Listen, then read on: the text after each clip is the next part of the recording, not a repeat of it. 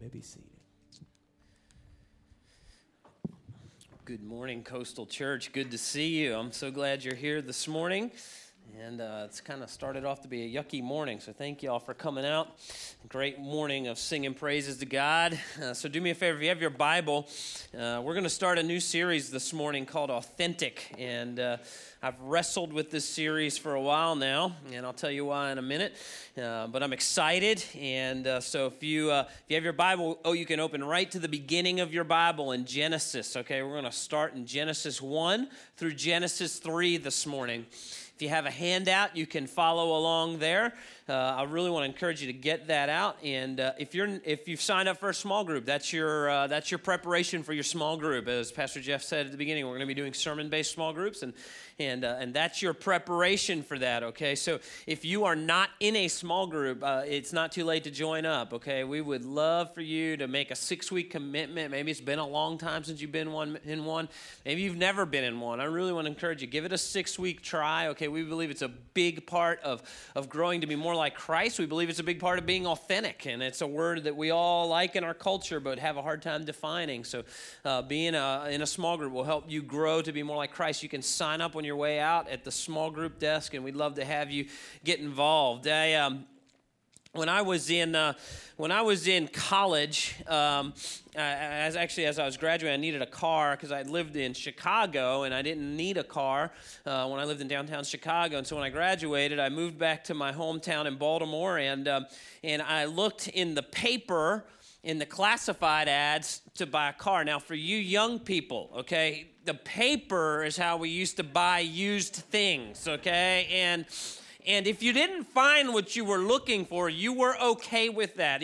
We didn't need immediate gratification to buy used things. We understood it was going to take some time. I mean, there was no Craigslist, eBay, Amazon, whatever. All right, you were you were okay with looking. I almost brought one this morning just to show it to some people. All right, so um, but I I was kind of searching through the classifieds and I found an old Pontiac Grand Prix. Now, uh, for those of you who don't know what that looks like, just imagine a large cardboard box, okay? That's what this thing looked like. And I purchased this thing, and it had low miles, and, and I purchased it. And uh, a couple months after owning it, it, had, it needed a little bit of work. I took it to a friend of mine who was a mechanic.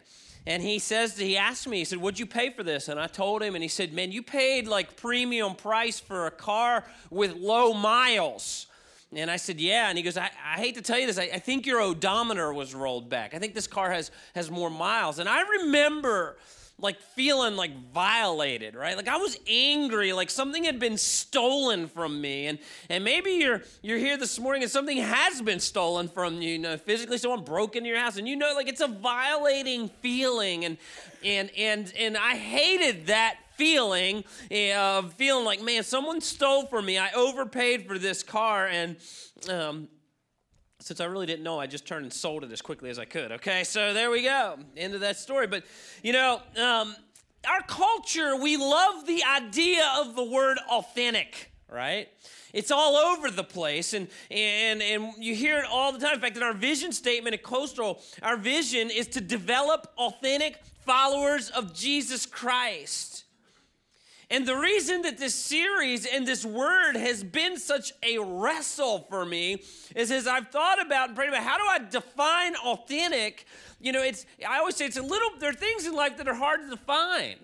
It's a little bit like trying to define beauty, right? Tell someone, hey, would you do me a favor? Define beauty for me like defining beauty is kind of one of those things like you you know it when you see it right? But it's hard to define. Define love for me. Of course the apostle paul gives us a definition of love but it's not always easy to define love. You know it when you see it. And i think authentic is one of those things like we know it when we see it. And this morning the reason we're turning to genesis is we're going to start with the beginning of how god intended everything. And what you're going to leave here with this morning a little bit and you're going to have to come back next week to get the conclusion of this sermon is what has been stolen from us.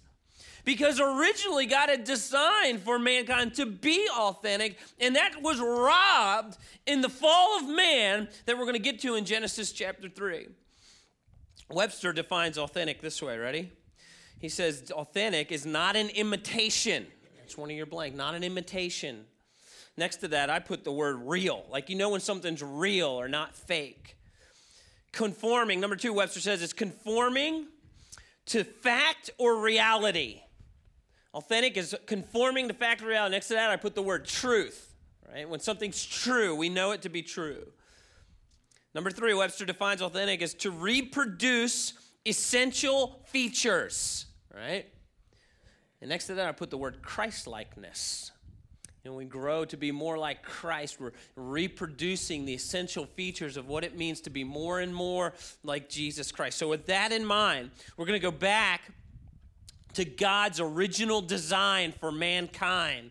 And we're going to draw a few points out of a, a, journey through the first couple chapters of Genesis. Okay, so let's take a look at God's original design for humanity. All right, God's original design for humanity. Genesis chapter 1, verse 26 says this Then God said, Let us make human beings in our image to be like us. They will reign over the fish. I want to show the word reign, okay? They will reign over the fish and they will reign over the birds in the sky, the livestock, all the wild animals on earth, and all the small animals that scurry along the ground. So God created human beings in his own image. In the image of God, He created them, male and female, He created them. Then God blessed them, and He said, Be fruitful and multiply, fill the earth and govern it, reign over the fish in the sea, the birds in the sky, all the animals that scurry along the ground. And then God said, Look, I have given you every seed bearing plant throughout all the earth and all the fruit trees for your food. And I have given you every green plant for food, for all the wild animals, the birds in the sky, the small animals that scurry along the ground, everything that has life. And that is what happened. And then God looked over all that He had made, and He saw that it was very good. And I love this chapter, man. I read this and my and there's a sense, and, and you got to be a little bit poetic about it, but man, there's a sense in which my heart soars and aches for that. Because first, let's kind of unpack this for a moment, okay? So, God, so mankind is made to rule and to govern over all the earth. Man is given dominion over the earth. Now, here's the problem. We read this through the lens of Genesis chapter 3. In other words, now in fallen humanity, whenever we hear the word dominion or rule or reign, like we push back and the reason we push back is everything we know is when someone's given a lot of authority, they abuse the authority oftentimes, right? So we got to push back. But you got to understand this is written in the perfect sense. This is not evil dictatorial. No, this is where God is saying you have leadership. All the earth is submitted. You have the right to, to rule it, but you're going to be a good dictator, if you will. Always looking out for the interests of the earth itself. In fact, anytime you read in the Bible about leadership or uh, someone when there's a, a, what I call functional order, which there is functional order to things that the scriptures define for us. Whenever there's functional leadership, the leader is always to be submitted to God, humble in heart, and serving those that they lead. Does that make sense? Jesus modeled that for us, right? What did, what did Jesus do? We just got done the John series, right? And I didn't spend a lot of time on this, but in John chapter 12 and 13, what did Jesus do to his disciples? Remember when he bent over and he took the form of a servant, he washed his disciples' feet? He was a servant leader. He died for his followers. Jesus modeled for us what it means to rule or to govern in a way that you serve others. And so mankind is in this healthy and good environment. And they're given the earth with all of its resources to be used to honor God. Genesis chapter 2, Moses, who's the author of Genesis, he elaborates 2:15. It says, "The Lord God placed the man in the garden of Eden to tend and watch over it." so mankind had a they had some purpose, right? Adam and Eve were given purpose in the garden, and the purpose was good and it was rewarding. In fact, there's a big difference between work and toil, by the way. Toil is a, is a part of the curse. Work is something that's fulfilling, and work is something that accomplishes things, and work is, is, is rewarding, and work is, to use the Genesis word, is fruitful. And by the way, we get glimpses of that now, right? We go to work, and there's things that are rewarding and things that are fulfilling, but there's part of what we do that's toil. It's without purpose, it's tedious, it's difficult, and it's fruitless. We're going to talk about why that is here in a few minutes. But in the good part, man, where God is in his original design, and man was to rule and to reign, they had purpose in the garden, but and they were to be fruitful. This is your next point. They were to be fruitful and multiply. Mankind was to fill the earth with humanity. I believe this is God's blessing on family, on procreation and family. In fact, they were to, to probably build community, right? Now, I want you to imagine this. Imagine community in a sinless environment. Where, where, like, even in this broader community we live in, imagine if everybody else looked out for the purposes of others as more important than themselves. I mean, imagine living in a community where literally there was peace on earth. Can you imagine how great that would be? Where, where every person says, man, my neighbor and their interests are more important than my interests. What a great world that would be in. Perfect community. Every time I read this, I go, wow. And in this environment, in God's original design. It, it had God's full provision, everything man needed. He said there'll be plenty to eat. All the resources that you would need to expand are all given and blessed by God. And it's all under the full blessing of God. Like God blessed it all. I mean, I love the end of this where, where God blesses it and he, he looks over all he's made and he declares it very good. I, I feel like God went back and goes, I'm pretty impressed with what I did. Like, this is good stuff, you know? And that is the environment. That's original design where man was in perfect relationship with God, their Father, and man is in perfect relationship with one another. And that is the, the original design. That is authentic, if you will, as God originally stamped it. I mean, there's this environment under which you got the full blessing of our Creator God to man authentic in every sense of the word. There's no sin, there's no hiding, there's no abuse, there's no brokenness, there's no frustration, there's no fear. There's living in peace and harmony with God and others and with self and with creation and with everything. Perfect order, purpose, fulfillment, joy, happiness, provision. This is authentic in paradise as God originally designed it. Now I'm going to make a transition because the title of the sermon, Broken Design, that's the, what we wrestle with going forward is the broken design of God. It's where we li- currently live. now, the challenge I've had, I'm going to do something really dangerous here this morning, okay? I'm going to be bold. Um, I, I, have want, I wanted, so we're going to flip over to Genesis chapter 3. I wanted to pick and choose some verses. And as I read this, I thought, man, we, we need to hear the whole chapter this morning. So here's, here's Pastor Shaun's dangerous move here this morning. I'm going to read for you all of Genesis chapter 3 and the danger in that is you're going to check out. I hope you'll give me, you know, we live in kind of this ADD culture. Uh, give me three minutes of your attention, all right? I want you to be attuned to this. And I'm, got, I'm going to warn you, okay, this, if you really read this with the backdrop of Paradise Lost, of all that God had blessed us with, it's heartbreaking, really. As I read this, I was like, oh, my soul sinks. So let's jump in, okay? Genesis 3 1. The serpent was the shrewdest of all the wild animals that the Lord God had made. One day he asked the woman, Did God really say you must not eat the fruit from any of the trees in the garden? Of course, we may eat it fruit from the trees in the garden, the woman replied. It's only the fruit from the tree in the middle of the garden that we're not allowed to eat. And God said, You must not eat it or even touch it. If you do, you will what, church? You'll die. You won't die, the serpent replied to the woman. God knows that your eyes will be opened as soon as you eat it, and you'll be like God, knowing both good and evil. The woman was convinced. She saw that the tree was beautiful and its fruit looked delicious, and she wanted the wisdom it would give her. So she took some of the fruit and she ate it. And then she gave some to her husband who was with her, and he ate it too. And at that moment, their eyes were opened and they suddenly felt shame at their nakedness. And so they sewed fig leaves together to cover themselves. And when the cool evening breezes were blowing, the man and his wife heard the Lord God walking through the garden. So they hid themselves from the Lord God among the trees. And then the Lord God called the man, Where are you? And he replied, I heard you walking in the garden, so I hid. I was afraid. I was naked. Who told you you were naked? The Lord God asked. Have you eaten from the tree whose fruit I commanded you not to eat? And the man replied, It was the woman you gave me who gave me the fruit and I ate it. And then the Lord asked the woman, Have you done? What have you done? And the serpent, she said, The serpent deceived me. She replied, That's why I ate it. And then the Lord God said to the serpent, Because you have done this, you are cursed more than all animals, domestic and wild.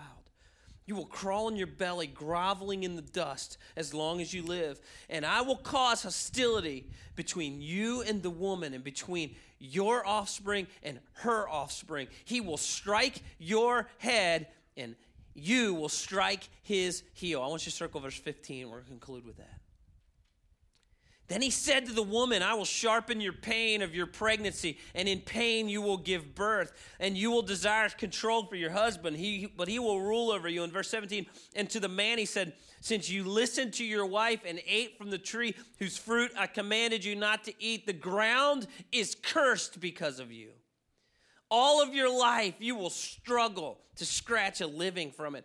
And it will grow thorns and thistles for you, though you will eat of its grains.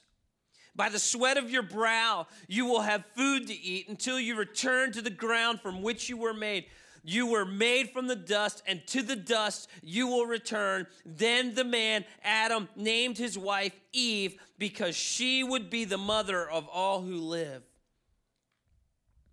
And the Lord God made clothing from animal skins for Adam and his wife. And then the Lord said, Look, the human beings have become like us, knowing both good and evil. What if they reach out and take fruit from the tree of life and eat it? Then they will live forever. Then the Lord God banished them from the Garden of Eden, sent Adam out to cultivate the ground from which he had been made. After sending them out, the Lord God stationed a mighty cherubim from the east of the garden, and he placed his flaming sword that flashed back and forth so to guard the way to the tree of life. Welcome to your existence. I'm going to tell you something. Every time I read this, this chapter causes something to ache inside of me. There's a, there's a sense in me that I go, man, I, I long for paradise. And I can tell it's askew. And I can tell I get glimpses. But man, my heart longs for it all. There is brokenness at levels at which we can never put a full description. There's brokenness in everything. Everything going forward is broken from God's original design. All that God originally intended from good is now, it's now careening in a direction that God never intended. And so where we live is in what I call broken design. We've, what we now have is, is a cheap imitation. We, very little of what we do now conforms to fact or reality it's very difficult to, to duplicate the original features that God originally designed for us and for Adam and Eve.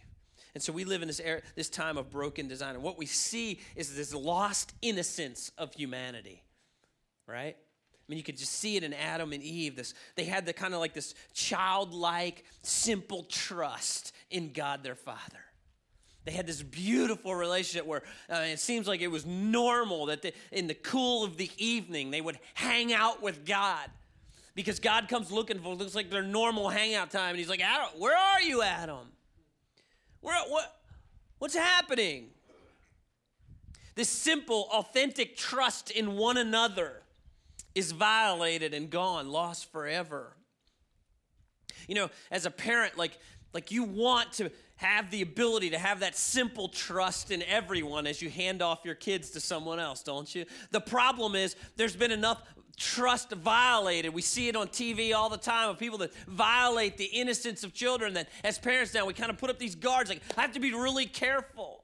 Some of you in this room, like you know the pain of your innocence being violated and hurt. And you struggle, it, it, it gets to the depth of your being all day, every day. And you struggle to overcome innocence lost. And Adam and Eve knew innocence lost. The, the, the, we see Adam and Eve, they realize that they're naked and ashamed, right? They're naked and ashamed. And so, oh, my joke is the fashion industry was born, right? Hey, I got an idea. Let's start the, our first fashion industry with some fig leaves, all right? Sew these bad boys together.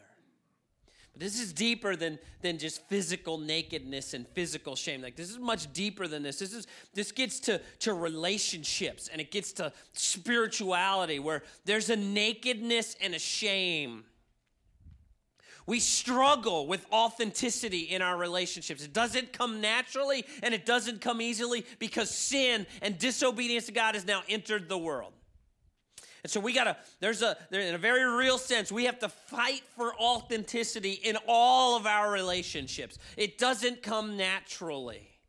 And there's a shame. In fact, uh, I hear this all the time where people come to church, been a long time since they've been to church, right? And so they come in, and I guess in, in their minds, the church kind of sense represents God. They're like, I haven't been to church, a corporate worship in a long time. Why? Well, I was afraid the roof would cave in, you know? What's that about? That's about, Pastor John, if you really knew my past, like God would want nothing to do with me. That is shame. That's the shame that Adam felt like I'm hiding from you. God didn't say to hide from them. It was just a natural thing. Once sin comes into our hearts and lives and we act on that sin, man, we don't, we don't want to be in front of God. We understand his holy nature. I don't want to be around God. I don't want to be around his people. That's shame. And we become inauthentic. We find Adam and Eve hiding from their creator. It's heartbreaking. God intended for good. God intended for relationship. And Adam and Eve are hiding. Where are you, Adam? It's the first time those words were ever uttered out of the mouth of God.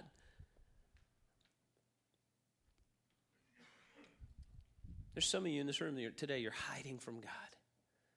Right? Where are you? And Adam, for the first time, says, I, I was afraid and I was hiding. So at this point, this relationship between God and man is strained and it's no longer authentic and it no longer comes easily. And now it comes at a cost, and the cost is really to God Himself, okay, for Him that relationship with us. And, and even all of our closest relationships are strained going forward. All of our closest relationships are strained going forward. Adam admits his disobedience and he blames his wife, all right? In fact, in a backhanded way, even blames God. He says, this woman that you gave me, right? I was perfectly satisfied being all by myself until you gave me this wife, right? Now, I put on my glorified imagination as I was reading this, right? I, was, I got to thinking, like, okay, so Adam and Eve, they're kicked out of the garden, right? And God places his angel to protect them so they don't go to the tree of life and live forever in this broken, fallen state. And so, and so I can imagine as they're walking out of the garden, and they're told that they got to, they've got to, they've got to work to, to get the ground to produce food. It's no longer just given to them. And so they're heading out of the garden. I can imagine this silent treatment that Eve is giving Adam for a while, right? And if you've been married for any length of time, you've been there, right? And so the silent treatment is going on for hours. And finally, Adam looks over and goes, What is going on? And she looks at him like, what do you mean what you know what's going on right and you know, and so and so women like when you feel like my husband cannot be this dumb he really is okay so he's like like he really is that dumb, and he's like, "What do you? I don't know. What do you mean? What's going on? Do you, did you hear what you said when God showed up? You know, like." You acted like you didn't even know me or want me. You know, you act totally different when he shows up, type thing, right? So they have this crazy, and that's my glorified imagination. It's not in there, right? I remember what you said when you first saw me. It was something like, whoa, man, you know, and uh, it's been all downhill ever since sin entered the picture. Like, what? But can you imagine? Like, that had never happened before.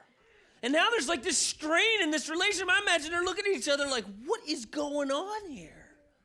Because sin and brokenness, it permeates every part of the design that God originally intended.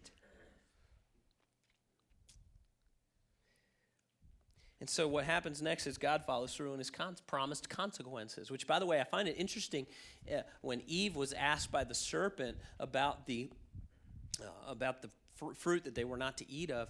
Um, she actually got it partly right and partly wrong. Nowhere did God say they couldn't touch it.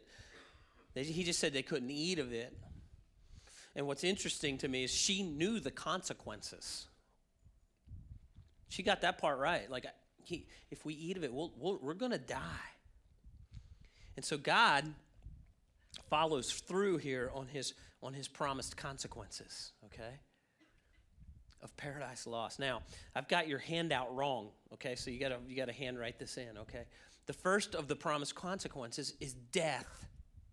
Okay, and that's not in your handout. So put A and put the word death. Physical death. And what's interesting is that they don't die immediately. I mean, if, the, if she knew that they would die, I mean, I wonder, again, this is Shaun's glorified imagination. I don't know, I wonder if in Eve and Adam's mind, like if they thought we ate of it, now we're dead immediately. Okay? That's not what happens. And actually, there's a, there's a, a, a silver lining in the blessing of God. Why? Because God, as we're going to see, especially next week, is in the process of restoring us to authenticity through the person and work of Jesus Christ. And so he gives every human being an opportunity to get straight with him. Right? And so he doesn't annihilate them right there, but he, he actually shows grace. And so he's, but part of the curse is you came from the dust, till the dust you will return. And we're going to park here next week briefly on the idea of death. Like, it looks like at this point that death is the great victor over the plans of God. It sure looks that way. Because the, the globe is littered with the pockmarks of human graves. It wasn't God's original intent. But this is the curse of God that death now enters. In fact, the, uh, the text is very clear. Like there's strain on all of nature.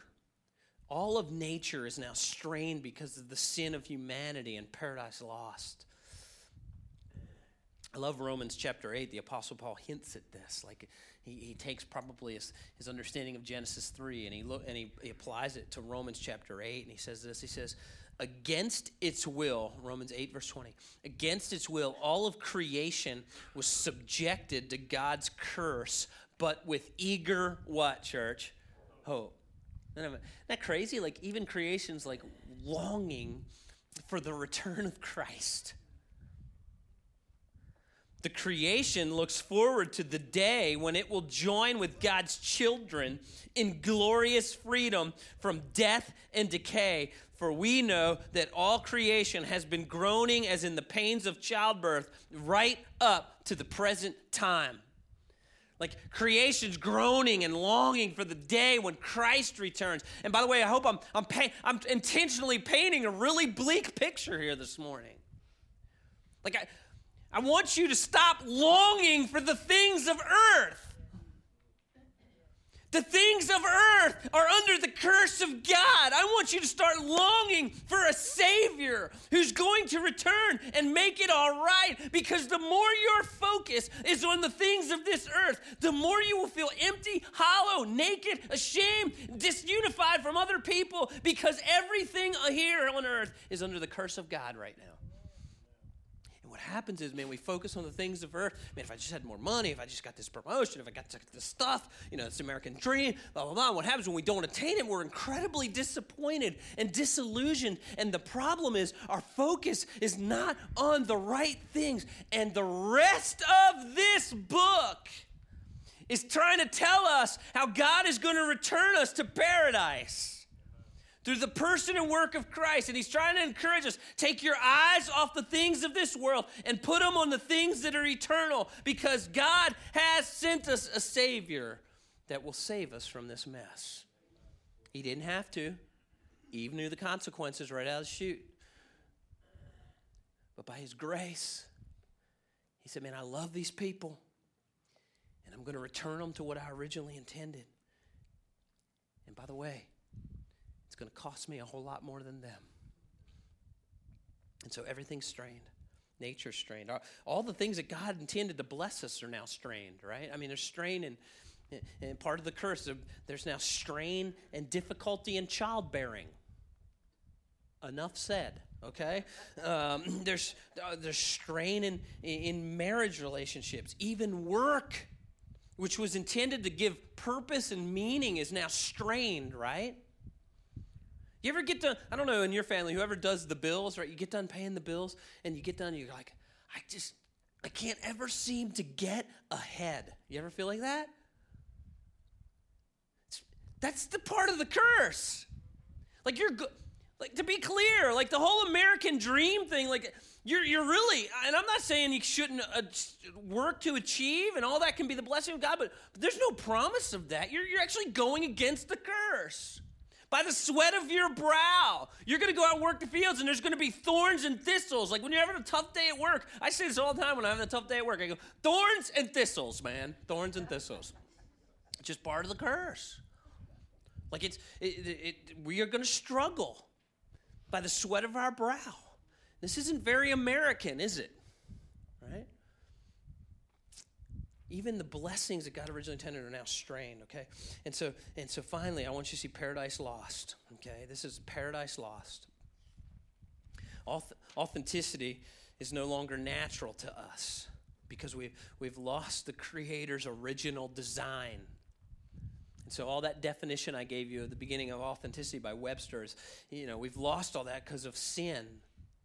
And, and we no longer naturally conform to the fact or reality as God intended. We're, we're now consumed with being inauthentic. We're, we're now consumed with hiding and running, and we're in, we're in desperate need of saving. We're in desperate need of saving. And authentic, which used to be natural and normal, is now exceedingly difficult and requires discipline and effort to grow in the likeness of Christ.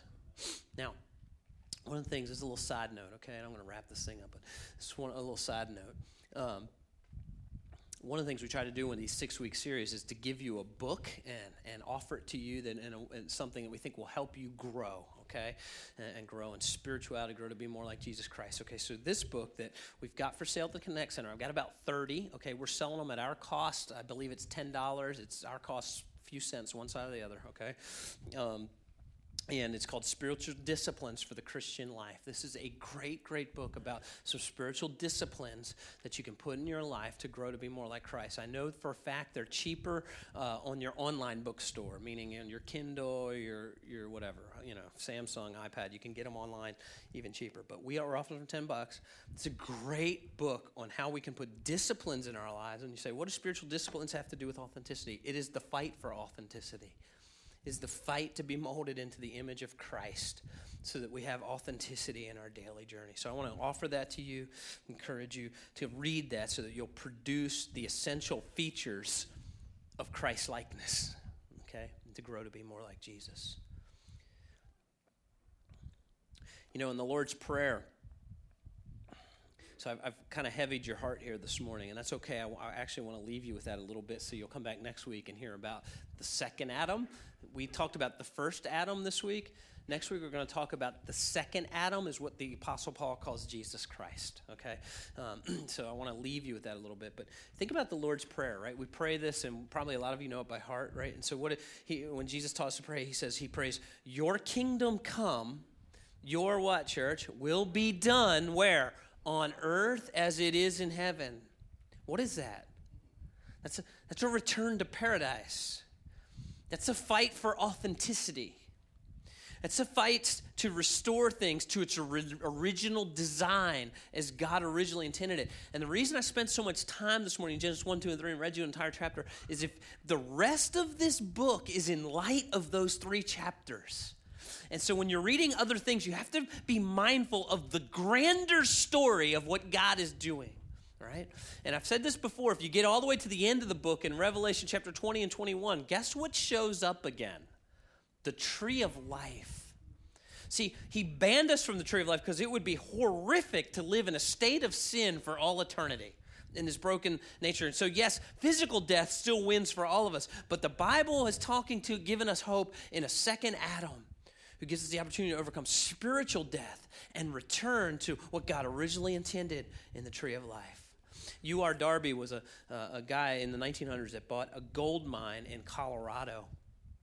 And uh, he, uh, he mined this, this gold mine for much of his life, and he, he found enough gold to pay off his debts and, and make a meager living, but he, he never got rich. towards the end of his life, he sold this business to uh, an equip and his equipment to an old junk dealer in Colorado. This junk dealer decided to hire a geologist, and this geologist came in and he studied this mine, and he learned that U.R. Darby stopped searching three feet from the main vein of gold in his mine. If he had dug three more feet, he would have been an incredibly wealthy man. You know, some of you this morning, you came in here this morning, and I've preached kind of a heavy sermon, but you've almost given up on things of God. And here's why, here's where I want to transition. The word I want to give you this morning is the word hope. Okay? Hope. Maybe the stuff I've been defining about the brokenness, you're like, man, that defines my life, Pastor. You're like, you're hitting it right on. That's who I like. I need something more than just it's broken. I get it. I'm living it, right? So let me give you hope, okay? Because U.R. Darby stopped just a little bit short, and I want to encourage you don't stop just a little bit short. I'm going to give you the hope of the gospel. And it's actually found in Genesis chapter 3, verse 15, where God in His grace gives a little hint of the rest of the story. Check this out, John Genesis 3, verse 15. And I will cause hostility this is the curse of God after the fall of man. And I will cause hostility between you and the woman. He's talking to the serpent, and between your offspring and her offspring. So he's talking about the offspring of the woman. He says, He will strike you, uh, He will strike your head. What's he hinting at here? He's talking about Jesus Christ killing all that the serpent had done and he will strike your heel. And so he's talking about the, the, the promise is and the hope that God gives to Adam and Eve is I'm going to send a Savior. And he, he's going to get struck on the heel. He's going to go through difficulties, but ultimately, he's going to vanquish all that's broken, all that's evil, and in the end, he will win. And so, even in the curse of God, he gives a little hint of the second Adam. And so, next week, I hope I've whetted your appetite because next week we're going to talk about the Savior, the second Adam. You see, the first Adam messed it all up, and we live under the brokenness and curses of the first Adam. But the second Adam, Jesus Christ, comes and he sets it all straight. He's leading us with hope back to God's original design, making it again authentic. We have hope, church. We have hope. Let's close with prayer. Heavenly Father, I want to thank you for the hope of Jesus Christ. Man, we all live in the brokenness and the inauthenticity of sin and paradise lost.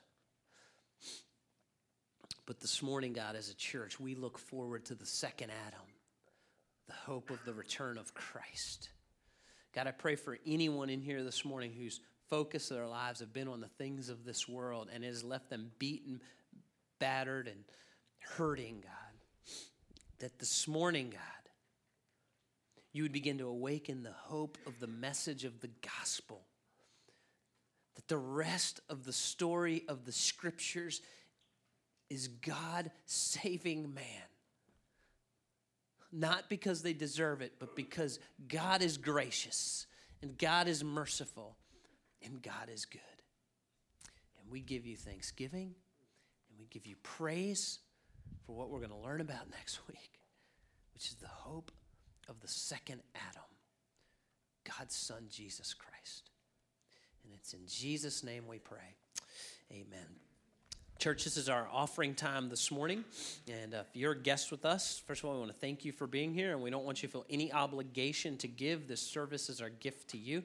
We'd love to have one thing from you as a guest. On the side of that bulletin is a tear off. We call that a connect card. And if you just fill it out, we just want to send you a thank you card for coming. That's all we're going to do with that. And it gives us some, a little bit of information um, for our database. Maybe you're here this morning, and as I was preaching, man, your heart was heavy, and you knew, man, I just need to pray with someone. I need to be ministered to. We always have one of our prayer team members sitting up here on the front row, and they would love to minister to you. And uh, they're kind of designated with purple shirts, so you know who they are, and uh, they would love uh, to pray with you. And then I'm going to do something a little bit different here this morning, just to make you aware. Uh, we try to do this once a month. Uh, I'm going to show you a video clip of the Hampton Soup Kitchen. So one of the things we're really passionate about at Coastal is missions and making sure that all the ministry we do isn't just here, but goes out side of these walls. And so, as you know, actually, uh, we've got our Guatemala team is, is, away this week, so be praying for them. Uh, but your support, when you donate money here, we make sure 10 cents of every dollar goes out to missions. Uh, and so you want to help support the Guatemala team. Um, and then this is, is the Hampton Soup Kitchen. And so if you go, man, that's a really cool ministry, and I'd like to know how I can be involved, um, on top of donating, you can be involved and you can meet someone at the missions kiosk on the way out, and they would love to talk to you about how you can be involved at the Hampton Soup Kitchen. Here's the Hampton Soup Kitchen.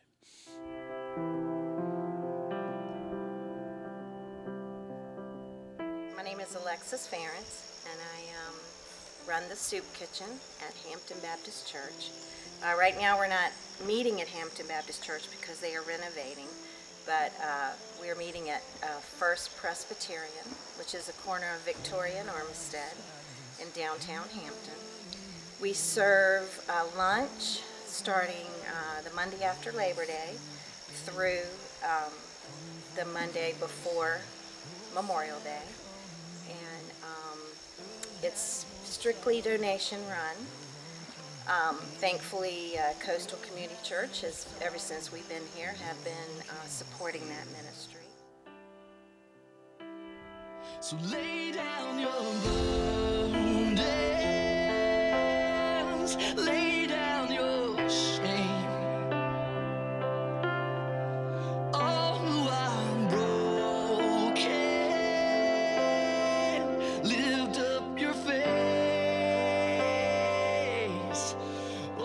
everyone's really friendly. We always had a lot of um, camaraderie with the people who come in, and we like to get to know everybody and their name and just make it kind of like a, a large family. Sometimes, like on um, some Mondays when school is out, there's a lot of children that come in. That's the part that really hits your heart when you see these kids coming in and they're, they're hungry and they appreciate everything you do for them. So, you know, just kind of um, makes your heart feel good that you're in a position that you can do this for people. I think it's amazing because um, it's just a nice thing. It's really more of a blessing to me. Um, just be in the hands and feet of Jesus and showing His love. Uh, listening to the people, sometimes they just need a smile or a hug, or sometimes they want you to pray with them. So it's, it's just a, a real blessing.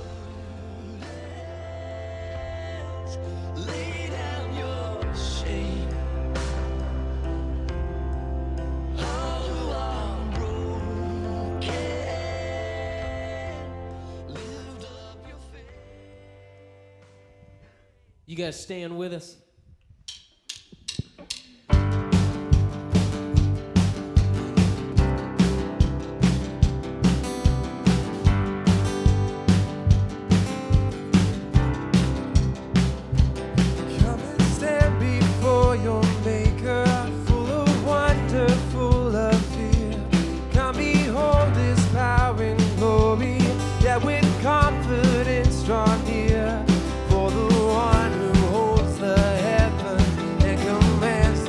Stars above.